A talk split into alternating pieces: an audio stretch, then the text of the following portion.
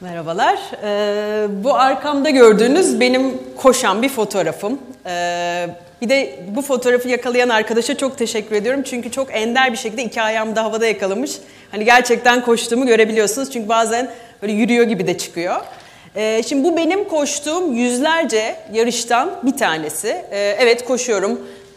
Beni tanıyanlar bilirler, her sabah neredeyse antrenmana çıkıyorum. Uzun antrenmanlar yapıyorum, yarım maratonlar, maratonlar. Son birkaç yıldır da ultra maratonlar koşuyorum. Evet, bir sonraki slayda. Teknoloji.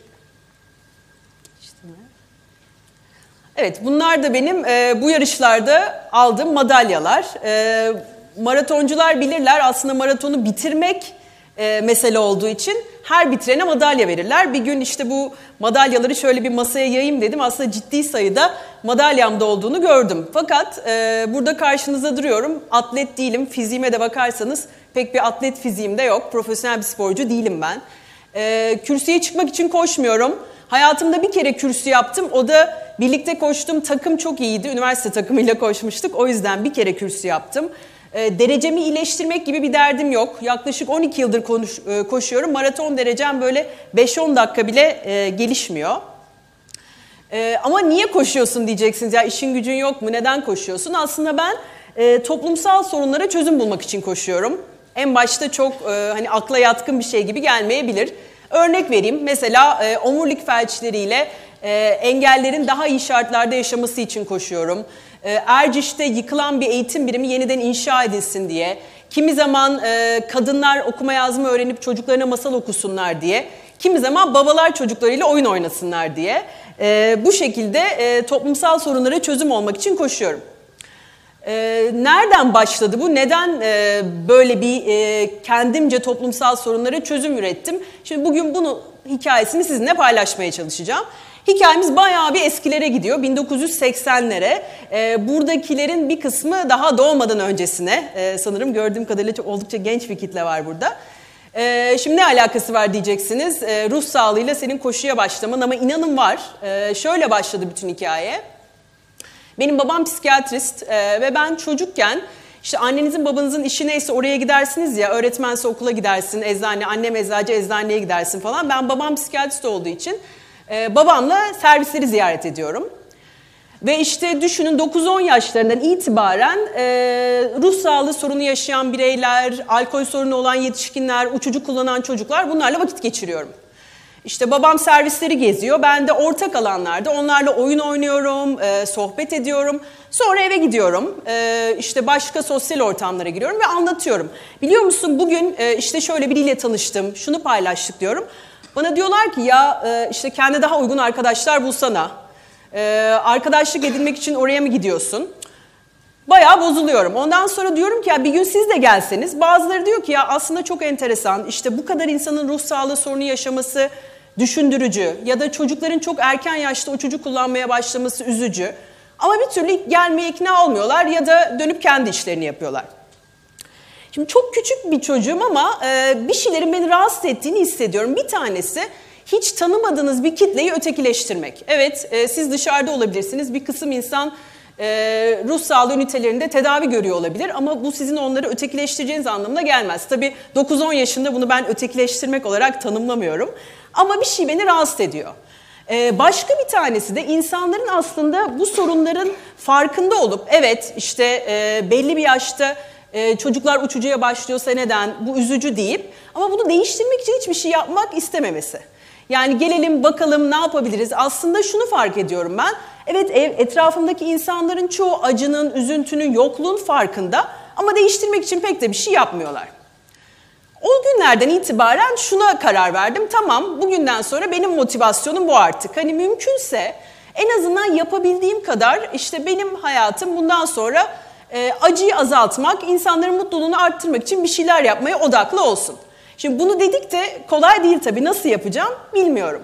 E, ta ki üniversite yıllarıma gelene kadar, o yıllarda tesadüfen üniversitede hocalarım TEGEV'le bir proje yapıyorlar. E, ve beni de çağırdılar. Itır sen de gelir misin? Gönüllü ders vermeye başlar mısın? Ben bir şekilde gönüllü ders vermeye başladım ve bu bana inanın çok iyi geldi. Belki aranızda vardır. Hani hayatının bir noktasında gönüllü bir iş yapmaya başlayan insanlar. Ben gönüllülük yapıyorum, çocuklarla vakit geçiriyorum, onlara ders anlatıyorum ve gerçekten bir şeye yaradığımı hissediyorum ve sürekli devam ediyorum. Hani gönüllülük öyle bir şey ki bir kez kanınıza girdi mi çıkmıyor.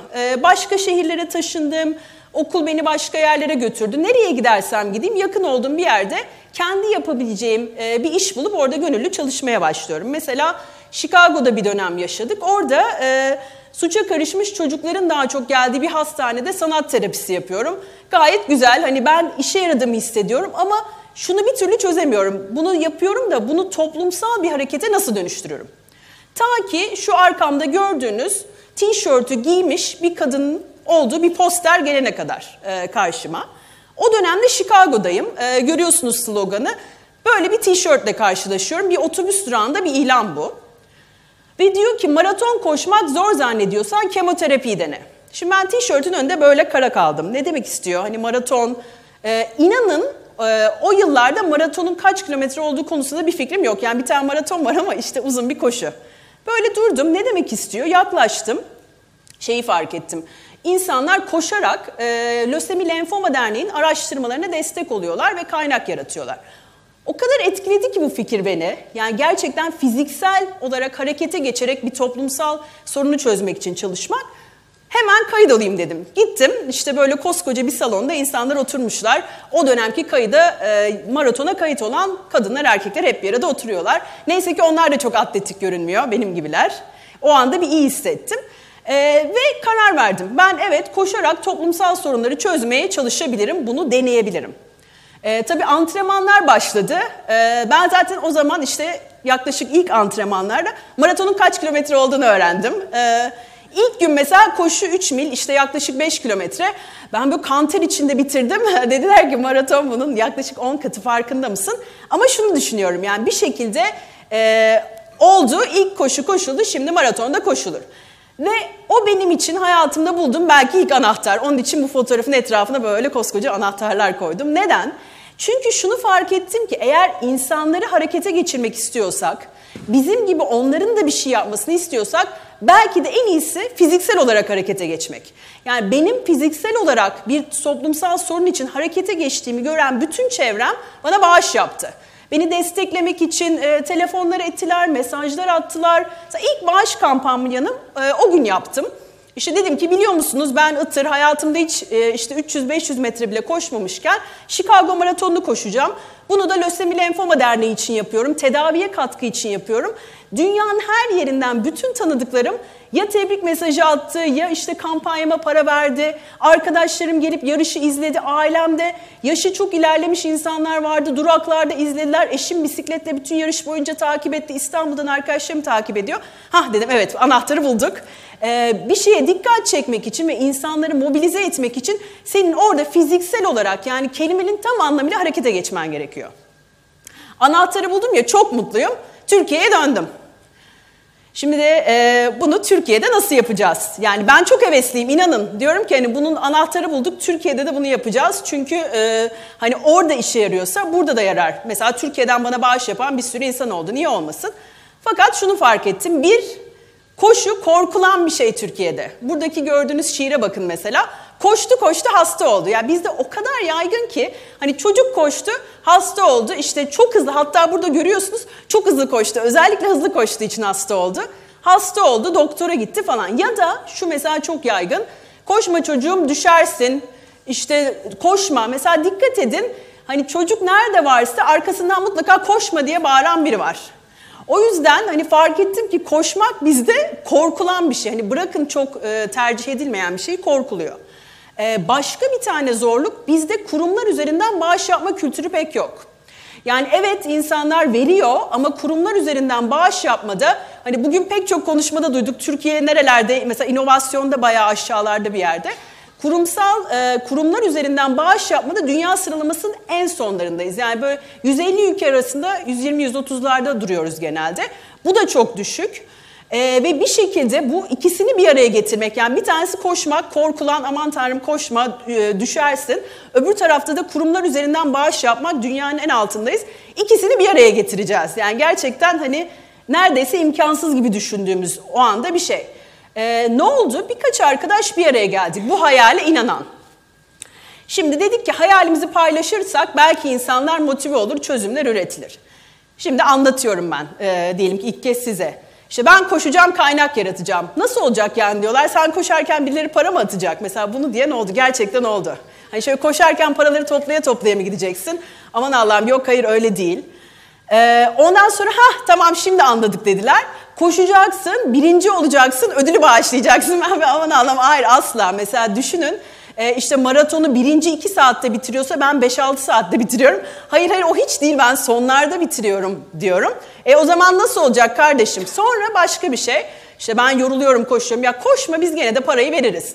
Yo yo yo öyle değil. Siz ben koştuğum için para veriyorsunuz diyorum. Ama gerçekten hani pek çok insanın kafası çok karıştı. E, pek çok insan yok bu Türkiye'de yapılacak bir şey değil dedi. Neye karar verdik bunun üzerine? Bunu adım adım yapmaya. Ee, kurduğumuz oluşumun adı o yüzden adım adım. Yani aman heyecan yapmayalım bunu küçük küçük adımlarla yapacağız dedik. Ee, ve çok küçük başladık. Şimdi bu resimde gördüğünüz ekip bizim ilk yardımseverlik koşumuzu yapan ekip. Küçük bir resim karesine sığacak kadar insan var. Bir tane de süper dernek var. Omurilik Felçleri Derneği. Neden süper bir dernek size onu anlatacağım şimdi. Ee, düşünün biz bunu Türkiye'de yapmaya karar verdik. İşte insanlar koşarak bağış topluyor, çok toplumsal etki yaratıyor.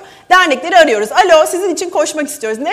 Neden koşacaksınız? Ya da çat diye kapatıyor. Koşma, niye koşuyorsun? Gel başka bir şey yap. İşte gel bizim bina yapılıyor ona bak e, falan gibi. Yani çoğu zaman neredeyse içinde korku da barındıran tepkiler aldık. Hani işin gücün yok mu neden koşuyorsun gibi. Ama Omurilik Felçleri Derneği bize dedi ki ya nasıl olacak tam anlamadık ama Ramazan baş... E, Gelin yapalım ve oldu. Ee, şu fotoğrafta gördüğünüz insanlar altmış iki kişi de hepsini fotoğrafta görmüyorsunuz. İlk kez bir maratonda koşarak Omurilik Felçleri Derneği için kaynak yarattılar. Üzerimizdeki tişörtlere bir bakın. Bayağı tuhaf bir böyle sarı görsel var.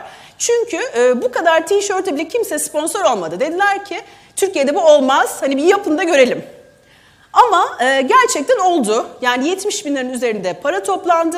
Bu parayla tekerlekli sandalye kampanyası destek verildi. Sandalyeler alındı, verildi. Bundan sonra hayat biraz daha kolay oldu. Ee, evet şu andaki e, görüntüye gelirsek fotoğraf karesine sığmakta bayağı zorlandığımız koskoca bir ekibiz artık.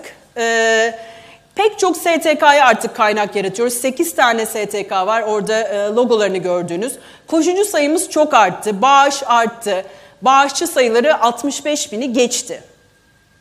Ee, nasıl oldu? Çünkü e, o ilk fotoğrafı gördünüz ya, insanlar onun yapıldığını görünce ikna oldular. Ee, yani eğer altmış yedi kişi bunu yaptıysa, aa evet o zaman hayal etmeye başladılar. Bunu altı bin kişinin yaptığı bir dünyada biz bundan çok güzel bir kaynak yaratabiliriz.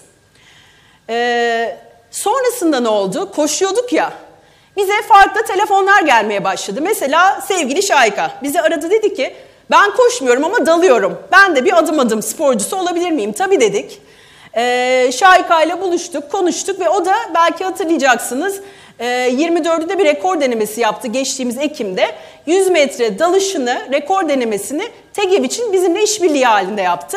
Bu bizi çok heyecanlandırdı. Ee, Şayka dalıyor evet. Aramızda triatletler var, yüzücüler var, bisikletçiler var. Çünkü bir kere başladı mı insanların aklına aa acaba ben kendi sporumla nasıl e, katkı sağlayabilirim gibi e, düşünceler gelmeye başladı. Bu bizi çok mutlu ediyor. E, ne oldu tabii? Yarattığımız etki yıl, e, yıllar geçtikçe büyümeye başladı. Mesela e, konuşmamın başında söylüyordum. Yıkılmış bir eğitim birimi vardı. Erciş'te TEGEV'in e, çocuklarının gittiği. O eğitim birimi yeniden yapıldı. Şimdi arkamdaki fotoğrafta görüyorsunuz. Koskoca bir pano var arkada görüyorsanız. Orada o eğitim biriminin yeniden yapılması için TEGEV için koşmuş adım adım koşucuların tek tek adı yazıyor. Ve gerçekten bunun çok etkili olduğunu düşünüyoruz. Yani bir, orada bir koştunuz, bağış yaptınız, gidip yerinde etkiyi görüp o değdiğiniz kitleyle bir arada bir şey yapmak. Hemen hemen her projede bunu yapmaya çalışıyoruz. Çok önemli olduğunu düşünüyoruz. Hedef kitlemiz, değdiğimiz kitleyle bir araya gelmek ve etkiyi görmek. Başka ne yapıyoruz? Kent dostu bahçeler yaratıyoruz mesela. Yok olmaya yüz tutmuş tohumları kurtarmaya çalışıyoruz buğdayla. E, koruncukla beraber devlet korumasındaki çocukların hayatını iyileştirmeye çalışıyoruz. TOG'la gençler için projeler yapıyoruz. E, evet, yapıyoruz da yapıyoruz. Peki nasıl yapıyoruz? Bence bu çok önemli. Burada da ikinci anahtarı keşfettiğimizi düşünüyorum. Bir tanesi bireye ait bir anahtarsa harekete geçip insanları ikna etmek. İkincisi aslında sivil toplum için keşfettiğimiz çok önemli bir anahtar bence. Ee, dedik ya, Türkiye bağış toplama endekslerinde, gönüllü zaman verme endekslerinde çok çok aşağıda. Neden aşağıda? Çünkü güven yok. Ee, güven başından beri yaptığımız anketlerde karşımıza çıkıyor. İnsanlar vermiyor. Neden vermiyor? Çünkü güvenmiyor. Güvenmediği için vermiyor. Biz de dedik ki o zaman e, bu kadar insan adım adım üzerinden altmış beş bin kişi nasıl bağış yaptı? Çünkü biz onlara güvenilir projeler e, karşılarına çıkardık. Mutlaka hesap verilebilir olmasına çalıştık. Mutlaka etkiyi gördüler ve samimi işlerdi karşılarındakiler. O yüzden e, insanlar bağış da yaptı, bu projeler için koştu da. Bence sivil toplum içinde anahtar bu. Eğer sivil toplum sizler gibi, bizler gibi bireylerin onlara inanmasını, projelerine destek olmasını istiyorsa mutlaka güven sağlayacak, şeffaf olacak, hesap verecek. Ee, ve e, belki de hepimiz için bir anahtar. Ee, güçlü bir demokrasi yalnızca, bence yalnızca güçlü bir sivil toplumla mümkün. Güçlü sivil toplumda bireylerin harekete geçmesi, bireylerin başkalarının harekete geçmesi ve şeffaf, e, sürdürülebilir S T K'larla mümkün. Bizlerle, sizlerle hep beraber çalışmakla mümkün. Çok teşekkürler. Evet.